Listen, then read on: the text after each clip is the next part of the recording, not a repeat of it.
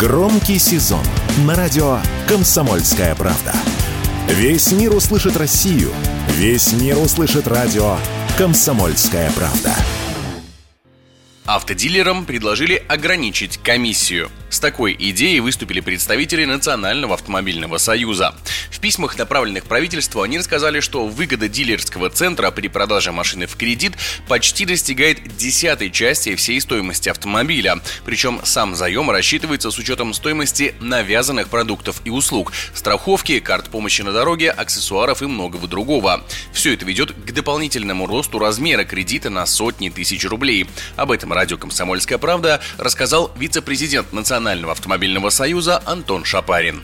В цене каждого кредита не только больше трех миллионов рублей стоимости каждого автомобиля, но и кредитная комиссия. И совсем немногие знают, что эта комиссия сейчас достигает 9% от всего кредита вообще. А, естественно, банк все эти комиссии и так далее перекладывает на клиента, и поэтому кредитные ставки у нас растут и растут быстро. Мы считаем, что необходимо ограничивать комиссию дилерскую. Соответственно, если они будут получать, как все, 3-4%, как другие каналы продвижения автокредитов, то тогда э, мы э, эти деньги не будем вынимать из кармана россиянина и э, поймем, что кредиты могут быть и дешевле, если дилеры умерят свои аппетиты.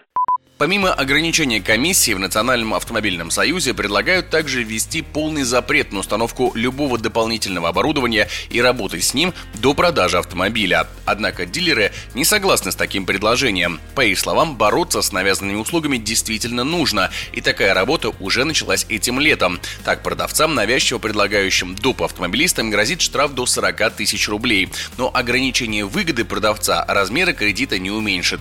Такое мнение радио «Комсомольская правда» правда» высказал вице-президент и исполнительный директор Ассоциации российских автодилеров Вячеслав Жигалов. В 2019 году э, у нас был самый такой тяжелый для бизнеса год. На рынке был существенный избыток предложения. И как следствие, конечно, вставал вопрос уже не просто там, о соблюдении или несоблюдении законных прав потребителей, а зачастую выбор был между выживанием компании и интересами потребителей. Вот если говорить о первоисточниках, то нужно, конечно, этой проблемой заниматься. Вы, может быть, слышали принятый летом закон о поправках к закону о потребкредите, который точно так же направлен на сокращение вот таких проявлений навязывания финансовых услуг. Но вот эта инициатива, она, в общем-то, абсолютно бестолковая.